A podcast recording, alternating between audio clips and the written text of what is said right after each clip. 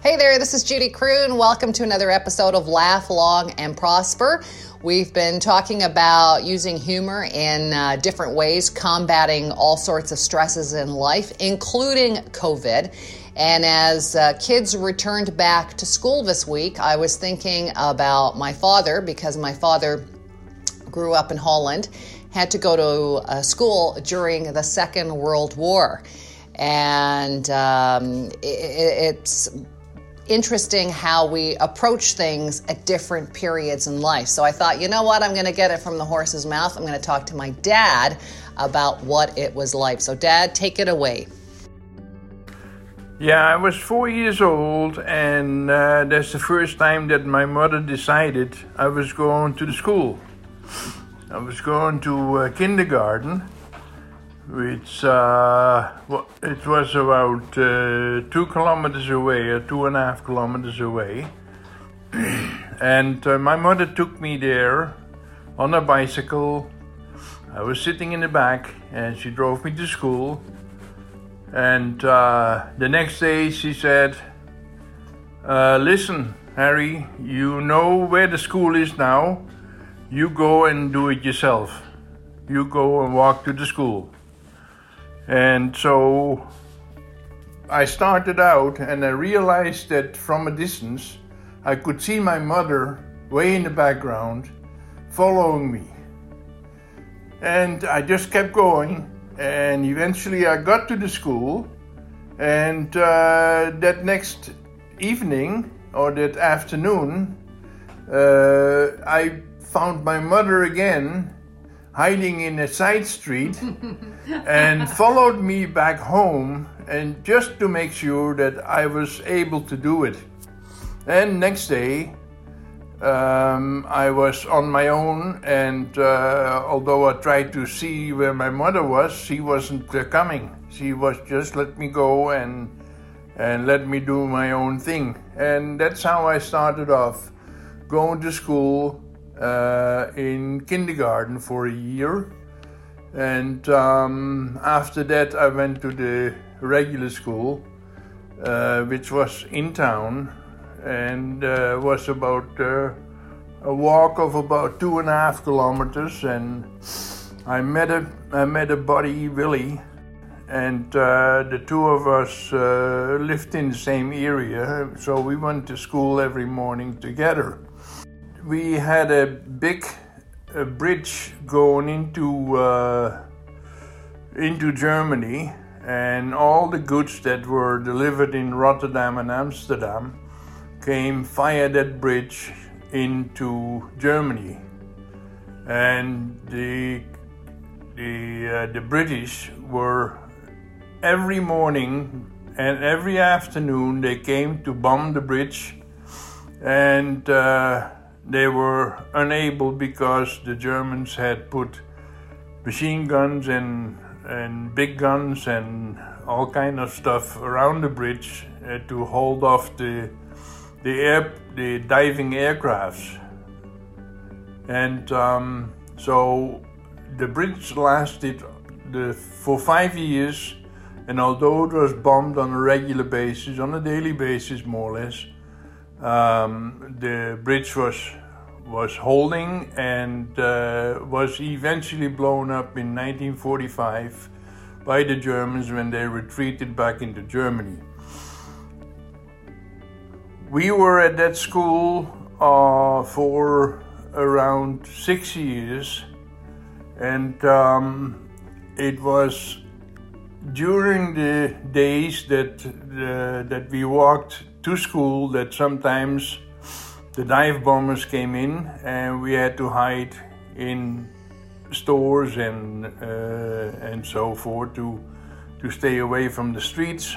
My mother said to me, she said, uh, "You stay home today because I don't trust uh, the way things are right now." So I stayed home, and halfway around uh, half an hour into my normal walk, a house was bombed by a V 2 bomb and completely flattened.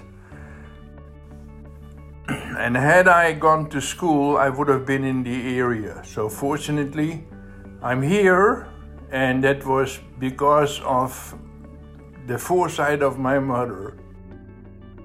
As we lived about a kilometer away, the windows out of the top top floor were blown out because, uh, uh, due to the explosion. So that's how severe it was. So during the war, we uh, we ran out of shoes and we ran around on wooden shoes. And uh, every like three, three or four months, we needed new wooden shoes uh, because they started to, you know, deteriorate. and uh, that was uh, a bit of a rough time because these shoes were uh, really made for hanging on the wall or so as ornaments, but we, we walked on them with, uh, with uh, and my dad uh, put rubber soles underneath, so they lasted a little longer.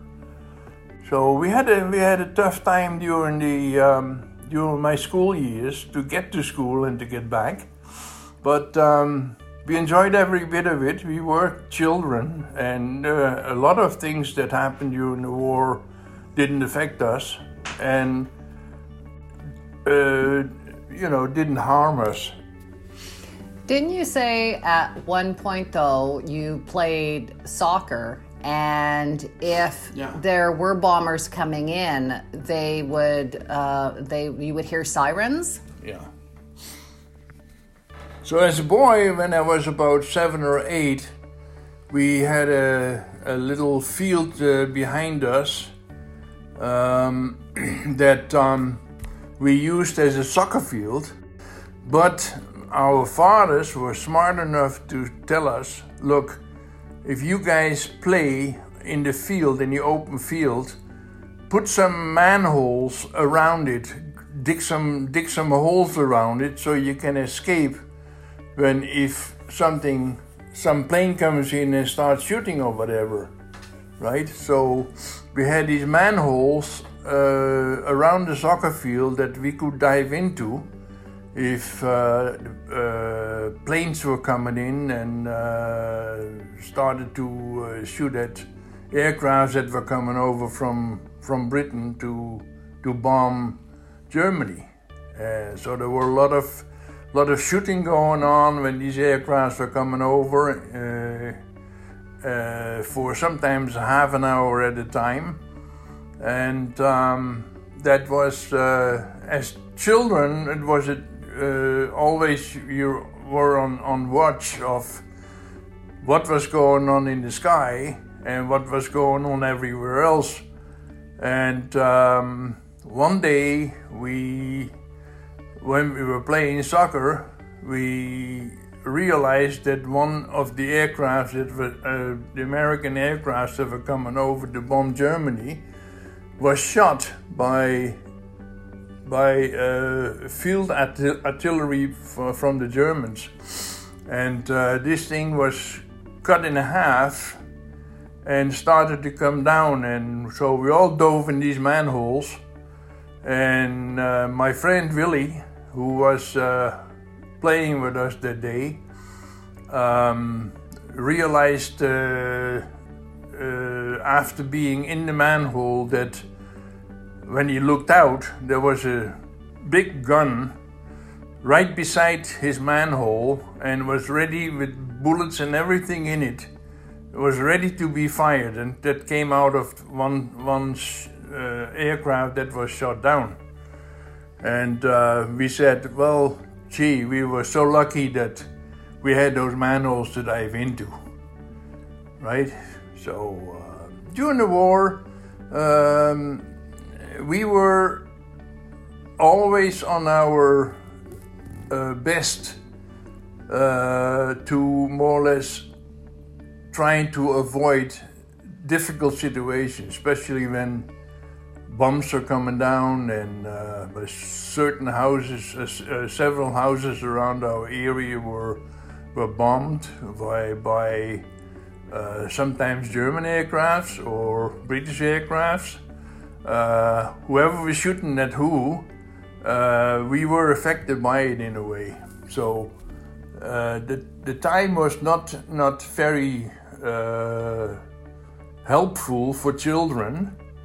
But we got through it. It took uh, five years, and we got through it, and um, we we survived, and um, we didn't have any like bad feelings over the whole situation because we were children, you know, and it didn't go deep as as as it did to some of the adults. You mentioned that you had a relative who, um, your uncle, explained to uh, explain to folks what happened to your uncle's house during Oh, the yeah. war. So my grandfather was living half half halfway between our house and the the river bridge. And as this river bridge was bombed on a daily basis, my uncle, who um, was a, a, a marine uh, sergeant and uh, had retired a couple years before that, had bought a house close to the bridge. And my grandfather lived between us and the bridge, and uh, we were all over at my grandpa when the dive bombers came back in and sh- tried to take the bridge out. And while we were over at my grandpa, we saw this big cloud of smoke in the bridge area. And uh, we saw all that paper flying through the air. And uh, my uncle bent over and he picked up a piece of paper and he says, Oh my God, he said, my house is hit. His, uh, that was his own handwriting. And um, so on the piece of paper. on a on a piece of paper out of a, out of a um, a book, right? And he saw his own handwriting, and he says, "Oh my God, my house is hit." So we went, we ran over, uh, all of us, we ran over to his house, and while we were looking at his house, there was nothing left but the basement. And the basement was full of jars, like uh, glass jars, uh, where people uh, preserved food in glass jars uh, and uh, prepare, pre- prepared it like beans and, and carrots and that kind of stuff. And and all these glass jars were in his basement. Now, when we got to the house, all that was left was the basement and a pile of glass jars, who were most of them were in good shape. A couple of them were broken, but it was very limited. And uh, the sirens went off again, and we had to rush out and we went back to my grandpa's house. And um, when the sirens were silenced, we rushed back to my uncle's home, trying to rescue the at least what was left of the glass jars. And when we got to the house, there was not a jar left. They were all stolen by other people that ignored the uh, the sirens. and uh, so my uncle said, "Oh my God!" He said, "I lost the house now, lost everything." And uh, so he was quite distressed, but uh, he should have never bought a house that close to the bridge.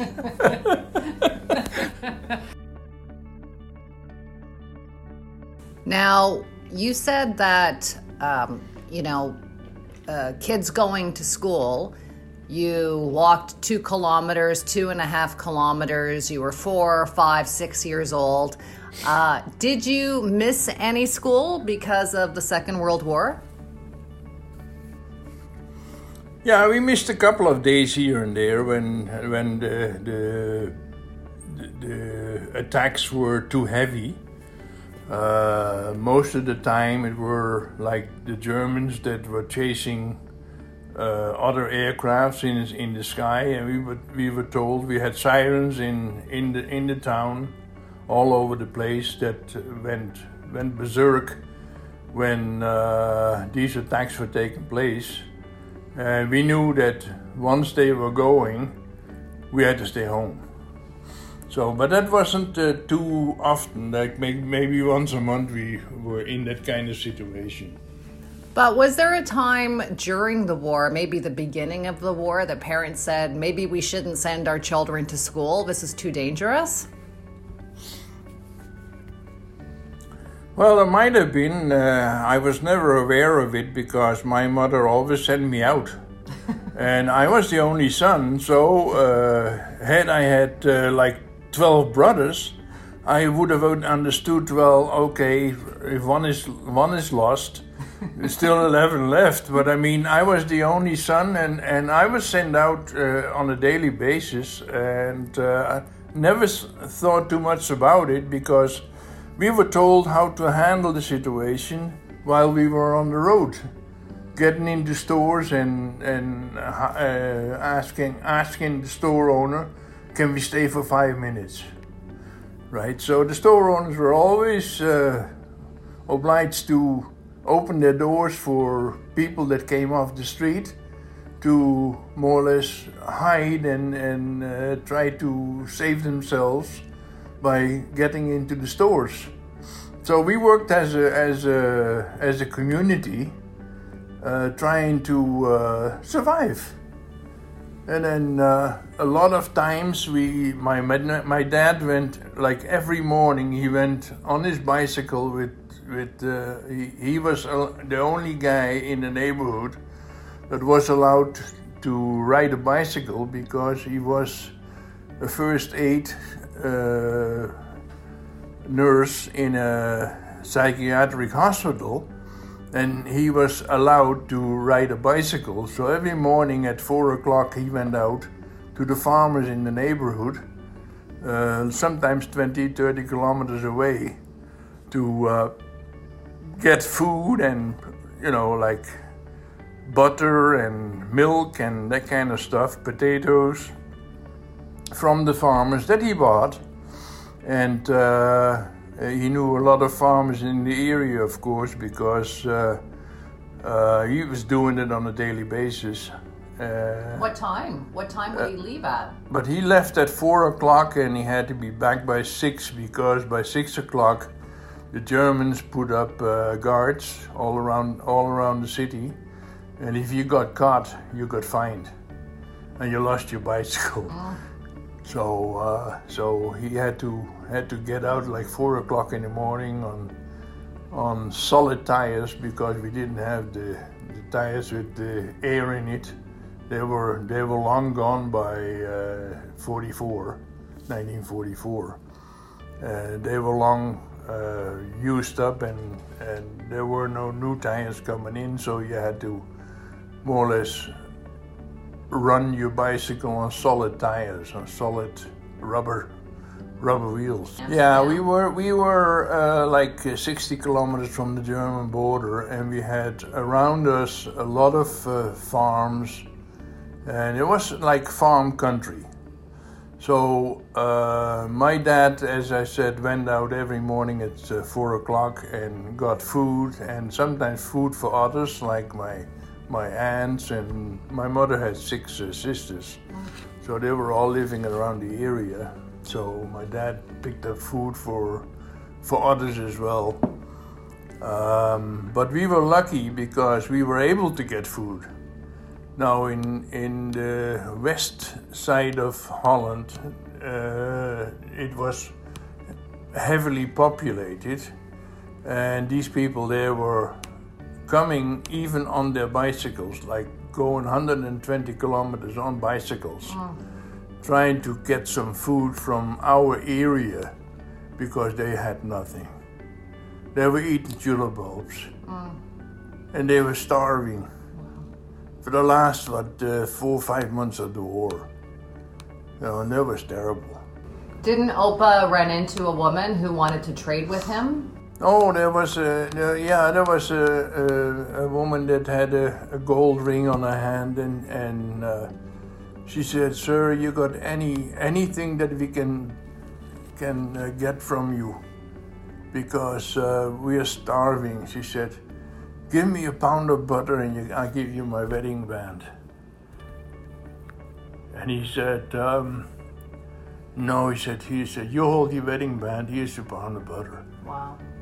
So he gave he gave the pound of butter away to a woman that he didn't even know. And uh, so that was, uh, they were tough times. You know, but uh, when you live through a war like a child, it's uh, a lot of things go by you that we don't realize are happening because you you are immune as a child to a lot of things that are happening to adults. Like adults were picked up from the street and in, and uh, investigated and and uh, questioned and put in jail sometimes for things they were not even doing, and uh, but we didn't know about it. You know. What would you say to parents nowadays that are worried about their children going to school or not going to school in this day and age of COVID? What would you say to parents that are worried about their children's education or worried that this is going to have a lasting scarring effect on their children's psyche? Um, I don't think it's going to affect the children too much because children are very flexible. Um, they they have a different look at life. They're not as as as uh, affected by it as adults are because adults are worry horses. Children are not. Children are they they play and they they forget and they forget what happened yesterday, right? Uh, but it's. Uh, for a child, it's the moment. For an adult, it's forever. You remember that forever. You know, so for children, it's it's they get through it. They they understand. They get through it, but they're light-hearted about this whole situation. Um, it doesn't affect them mentally as much as it would adults, you know. All right, so there you have it from uh, the horse's mouth. My father, Harry de Kroon, who lived through the Second World War, and he got through it, so we'll get through it. Maybe take a little bit of advice there. Uh, you know, be be childlike in our in our ability to live in the moment exude that hope, exude that happiness, exude that sense of humor because you know what? The kids are going to be all right. On behalf of Laugh Long and Prosper, I'm Judy Croon.